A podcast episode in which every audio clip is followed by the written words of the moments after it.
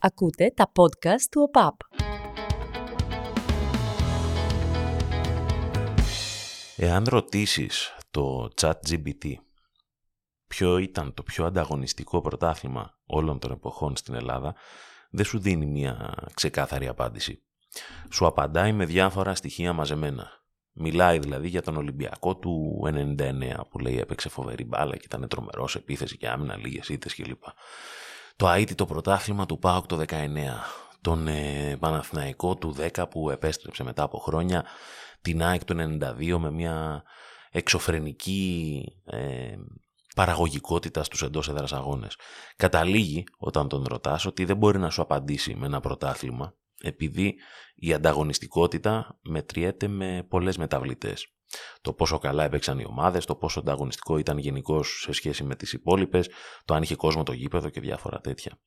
Ο δείκτης του ενδιαφέροντος σε ένα πρωτάθλημα, πέραν της προσέλευσης που υπάρχει από τον κόσμο στο γήπεδο, μετριέται και από ένα γενικό ενδιαφέρον που μπορείς να συναντήσεις στην καθημερινότητα του κόσμου που το παρακολουθεί.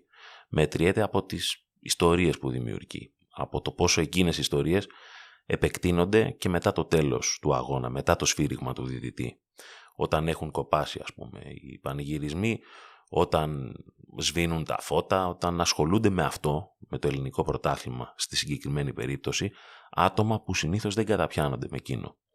Όταν, ας πούμε, mainstream αρθρογράφοι, που έχουν ως κύριο θέμα της αρθρογραφίας τους την κοινωνία, την πολιτική ή την εξωτερική πολιτική, νιώθουν την ανάγκη να γράψουν για το ποδόσφαιρο, νιώθουν την ανάγκη να πούν τη δική τους θέση για κάτι το οποίο συμβαίνει.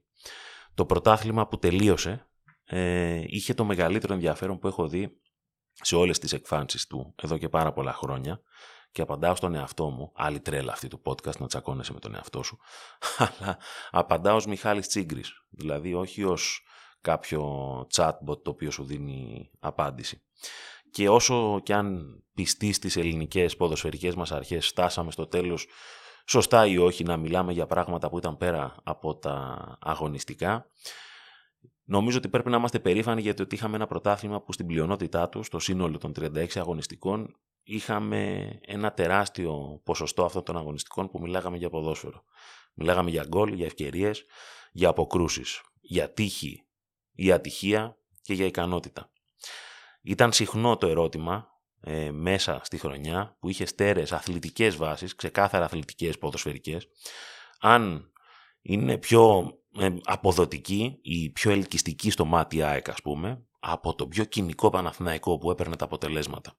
Αν ο νέος ΠΑΟΚ μπορεί να φτάσει ως το τέλος ε, και αν η δεδομένη ποιότητα που έχει ο Ολυμπιακός μπορεί να κάνει στο τέλος τη διαφορά. Και αυτά τα ερωτήματα ήταν καθαρά αθλητικής φύσεως, ήταν καθαρά ποδοσφαιρικής. Στην εποχή λοιπόν που το chat τζι πι τι μπορεί να αντικαθιστά το Google για πολλούς ανθρώπους, για μένα είναι απαραίτητο να κυριαρχούν οι ψύχρεμες ανθρώπινες απόψεις. Εκείνες που δημιουργούν τις διαφωνίες, εκείνες που τοποθετούνται ε, πάνω στα ίδια ζητήματα εκφράζοντας διαφορετικές απόψεις, εκείνα που σε κάνουν ως άνθρωπο να προσπαθείς να επιχειρηματολογήσεις για το δικό σου δίκιο, βασιζόμενος όμως σε πράγματα τα οποία είναι υπαρκτά. Είναι άλλωστε ένα μέγιστο φιλοσοφικό ερώτημα της εποχής μας αυτή τη στιγμή, αν και δεν παίρνει στην Ελλάδα νομίζω την έκταση που θα έπρεπε. Είναι ένα φιλοσοφικό ερώτημα το τι όρια βάζεις στις, στις μηχανές και στο πόσο εκείνες μπορούν να δίνουν απαντήσεις σε όλα τα πανανθρώπινα ερωτήματα. Είναι εντυπωσιακό μεν, αλλά είναι και τρομακτικό για μένα ότι όλη η ανθρώπινη πληροφορία συγκεντρώνεται σε μία μονάδα, όπως γίνεται στα chatbot, ας πούμε, και στο συγκεκριμένο που ανέφερα.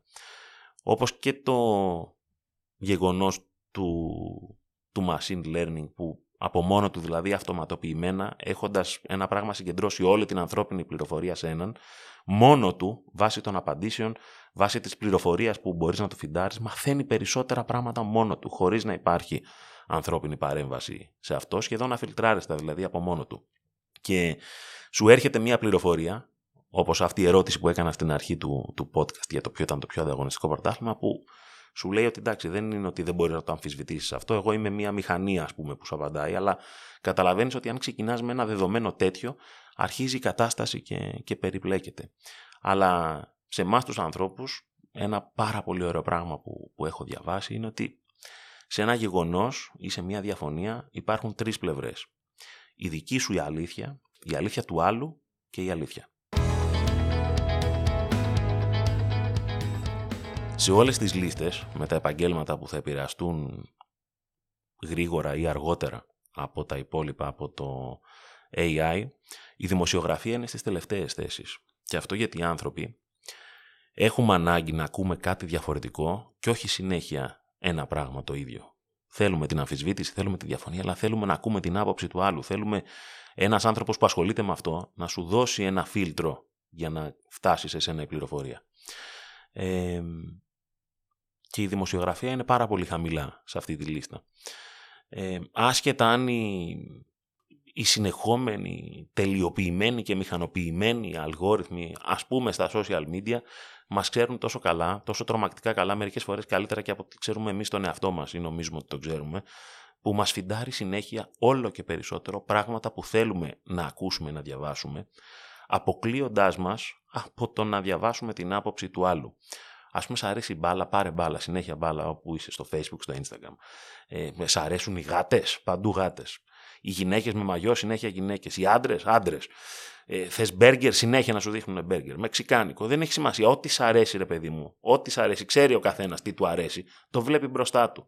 Δεν ξέρω, σου, θέλει να σου δείχνει προγραμματισμό. Ό,τι θέλεις, τέλος πάντων, το έχεις μπροστά σου συνέχεια. Θέλεις πολιτική, θέλεις ποδόσφαιρο. Ό,τι, ό,τι τραβάει η όρεξή σου, το βλέπει συνέχεια. Οπότε το γκρι για μένα είναι πάρα πολύ σημαντικό αυτές τις μέρες, βγάζοντας μας από το, το μαύρο το δικό μας ή το άσπρο του άλλου ή το αντίστροφο. Και στο ποδόσφαιρο παρατηρούσα ότι όσο το πρωτάθλημα πήγαινε προς το τέλος του, έβλεπα ότι υπήρχε μια διαρκής προσπάθεια μείωσης του αντιπάλου ανάλογα με το ποιος ήταν μπροστά σε αυτό το ανεπανάληπτο για την Ελλάδα μέτρο-μέτρο, πόντο-πόντο, φάση-φάση. Ήταν ασύλληπτο το ότι επί τόσο καιρό είχαμε ομάδες να πηγαίνουν τόσο κοντά.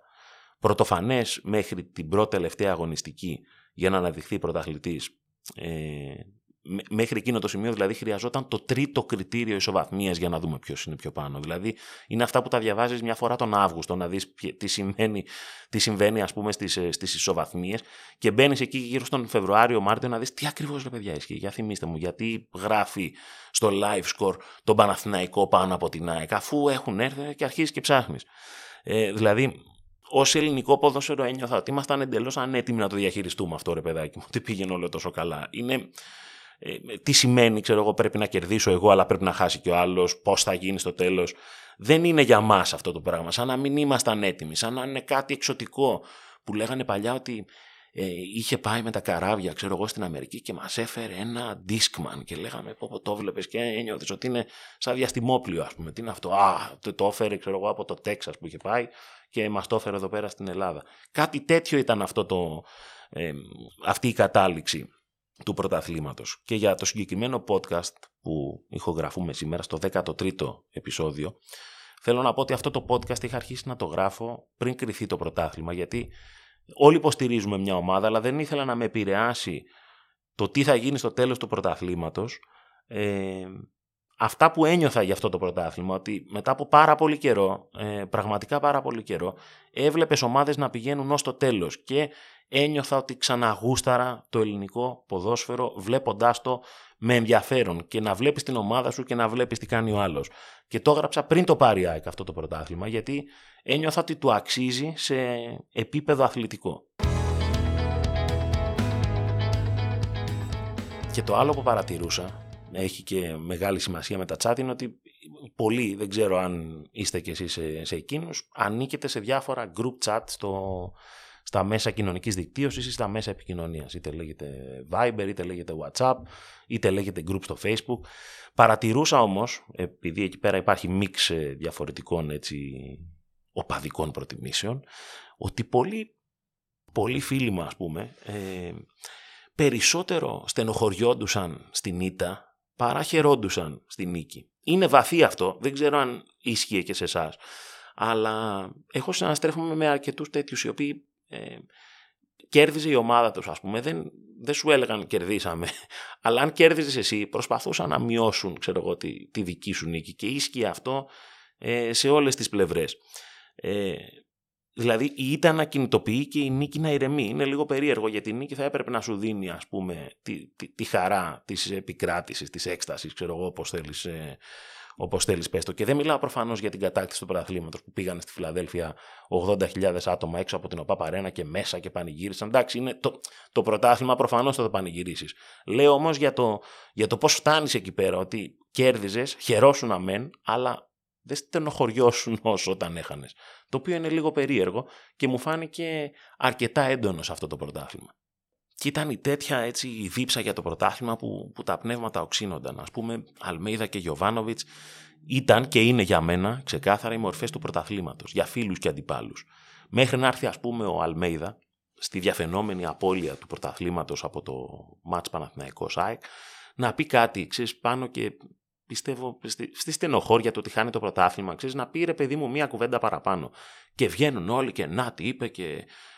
Στον τοίχο Αλμέιδα, ο Γιοβάνοβιτς κόσμημα για όλους το ποδόσφαιρο, βγαίνει και εκείνος μετά το Ολυμπιακός Παναθηναϊκός, τη δική του διαφαινόμενη απώλεια πρωταθλήματος, λέει κάτι και αρχίζουν και αμφισβητούν τον Γιοβάνοβιτς, έναν άνθρωπο ας πούμε, που είναι εδώ πέρα αξίζει τόσα χρόνια και είναι... έχει δείξει ποιος είναι τέλος πάντων ας πούμε. Και λέω δεν πρέπει να κάνουμε και εμείς την κριτική κάπου στον εαυτό μας, δηλαδή ένας άνθρωπος που... Ο Αλμέιδα και ο Γιοβάνοβιτς δουλεύουν, ξέρω εγώ, από το πρωί μέχρι το βράδυ για να πάρουν το πρωτάθλημα και βλέπουν να χάνεται και βγαίνει με διακόσιους παλμούς μετά το μάτς, ας πούμε, να κάνει κάποιες δηλώσεις μπροστά σε κάποιους δημοσιογράφους και σε όλη την Ελλάδα.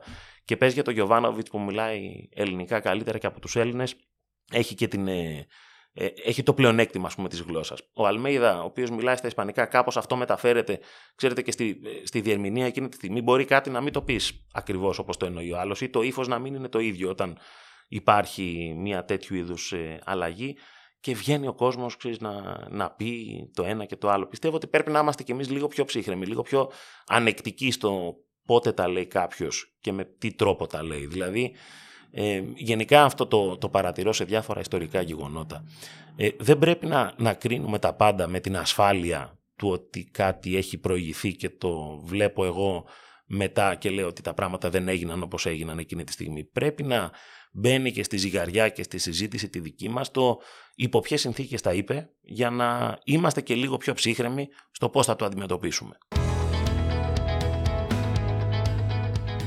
Η αλήθεια είναι όμως πάντως ότι κανένα πρωτάθλημα στην Ευρώπη δεν ήταν πιο ανταγωνιστικό από το ελληνικό φέτος. Και αυτό είναι μη αμφισβητήσιμο, γιατί σε κανένα πρωτάθλημα της Ευρώπης δεν είχαμε τέσσερις ομάδες μέσα στη διεκδίκηση του τίτλου επτά αγώνες πριν το τέλος. Σε κανένα δεν είχαμε τρεις διεκδικητές μέχρι και πέντε αγωνιστικές μέχρι το τέλος και δύο μέχρι το εικοστό λεπτό του τελευταίου αγώνα της σεζόν. Γιατί αυτό ήταν το ελληνικό πρωτάθλημα φέτος, ε, το πιο ανταγωνιστικό που έχει γίνει ποτέ. Σε κανένα πρωτάθλημα δεν ανατράπηκε βαθμολογική διαφορά οκτώ πόντων του πρώτου από το δεύτερο και παραλίγο να ανατραπεί και διαφορά δώδεκα βαθμών. Σε κανένα δεν άλλαξαν τόσες φορές οι δυναμικές που έλεγαν στην αρχή ότι ο Παναθηναϊκός δεν το χάνει, μετά όταν έκανε δύο ήττες έλεγαν ότι ο Παναθηναϊκός τελείωσε, η ΑΕΚ δεν προλαβαίνει. Ε, ό,τι έλεγε στην Κυριακή ερχόταν η επόμενη Κυριακή να σε εκθέσει. Και αυτό ήταν το, το ασύλληπτο πρωτάθλημα που είχαμε και κανένα δεν είχε τόσο διαφορετικές μεταξύ του ιστορίες που να έχουν τέτοια αθλητική βάση. Δηλαδή, όποιος και να το παίρνε φέτος, από πού να το, από πού να το πιάσεις, πραγματικά δεν θα είχες μια υπέροχη αθλητική ιστορία. Γιατί ποιο θα ήταν το πιο ωραίο story? Να το πάρει η ΑΕΚ στην επιστροφή της στο γήπεδο, στην πρώτη χρονιά στην ΟΠΑΠ Αρένα, μετά από είκοσι χρόνια στο δικό της γήπεδο. Το να το πάρει ο Παναθηναϊκός μετά από δεκατρία χρόνια σε μια αρχή σεζόν που δεν τον υπολόγιζαν καν ως διεκδικητή του τίτλου, με το μικρότερο μπάτζετ από τους τέσσερις. Το να το πάρει ο Ολυμπιακός με μυθική επιστροφή από κακό ξεκίνημα, έχοντας αλλάξει προπονητές, αλλά το πήραν ας πούμε οι παίκτες. Το να το πάρει ο ΠΑΟΚ, ο οποίος βασιζόταν στη συντριπτική του πλειονότητα σε παίκτες από τις ακαδημίες του, σε μια χρονιά που και ο ίδιος επικοινωνούσε πως φτιάχνει ομάδα, αλλά μπορεί έτσι όπως πήγε το πρωτάθλημα να το έπαιρνε. Αυτές είναι οι ερωτήσεις που άκριζε κατ' εμέ να επικοινωνηθούν αυτή τη χρονιά. Είτε κερδίσεις το πρωτάθλημα, είτε το χάσεις. Το είπε πιο ωραία, γιατί πάντα μου αρέσει να, να επικαλούμε ανθρώπους που έχουν ζήσει το ποδόσφαιρο στο πετσί τους. Και το είπε πάρα πολύ ωραία ο Ντέμις Νικολαίδης για το θέμα των διαιτητών. Ότι φέραμε τους καλύτερους διαιτητές από όλη την Ευρώπη στη συντριπτική πλειονότητα των play-offs. Εκατοντάδες χιλιάδες διαιτητές υπάρχουν με τον κόσμο και εμείς βρήκαμε τους καλύτερους που υπάρχουν στην Ευρώπη να έρθουν να σφυρίξουν αυτά τα παιχνίδια των τελευταίων αγωνιστικών των play-offs. Και είπε ο Νικολαίδης ότι αν κάψουμε και αυτούς τους διαιτητές, δεν έχει μετά πιο πάνω. Δεν έχει κάτι καλύτερο από αυτό. Δηλαδή, είχαμε Έλληνες, ε, δεν τους θέλαμε. Δε, δεν εξετάζω το σωστά ή όχι, ε, πώς φτάνουμε εκεί πέρα, αλλά δεν είχαμε Έλληνες. Φέραμε ξένους, μετά δεν θέλαμε ξένους, θέλαμε elite. Αν δεν θέλουμε και elite, οι οποίοι ε, δεν μπόρεσαν να έρθουν, ας πούμε, στην τελευταία αγωνιστική, μετά δεν έχει κάτι άλλο. Δεν υπάρχει κάτι πάνω από αυτό. Δηλαδή, είναι... έχεις τερματίσει που λέμε το video game, έχει... δεν έχει. Έχεις σκοτώσει τον κακό. Δεν έχει πιο πάνω. Κλείνεις, μετά παίρνεις άλλο παιχνίδι. Δεν υπάρχει. Ε, αλλά εμένα αυτό που νομίζω ότι άνθρωποι που νιώθουν τους εαυτούς τους ως φίλαθλοι, όλοι οι φίλαθλοι πίστεψαν κάποια στιγμή φέτος ότι μπορούν να πάρουν το πρωτάθλημα. Το πίστεψαν. Ε, και αυτό μέσα μας το ξέρουμε όλοι. Δηλαδή, και οι Ατζίδες το πίστεψαν, και οι Παναθηναϊκοί το πίστεψαν, και οι Ολυμπιακοί. Και οι παοκτζίδες το πίστεψαν μέσα στη χρονιά και κανένας δεν μπορούσε να τους πει ότι όχι, δεν θα το πάρεις. Αυτό δεν μπορεί να το πάρει κανένας από το πρωτάθλημα που ζήσαμε και νομίζω ότι αυτό είναι η μεγάλη ελπίδα για το πρωτάθλημα που έρχεται. Συγχαρητήρια στην ΑΕΚ.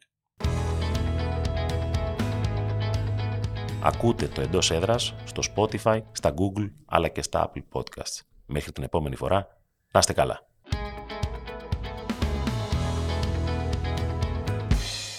Ακούτε τα podcast του ΟΠΑΠ.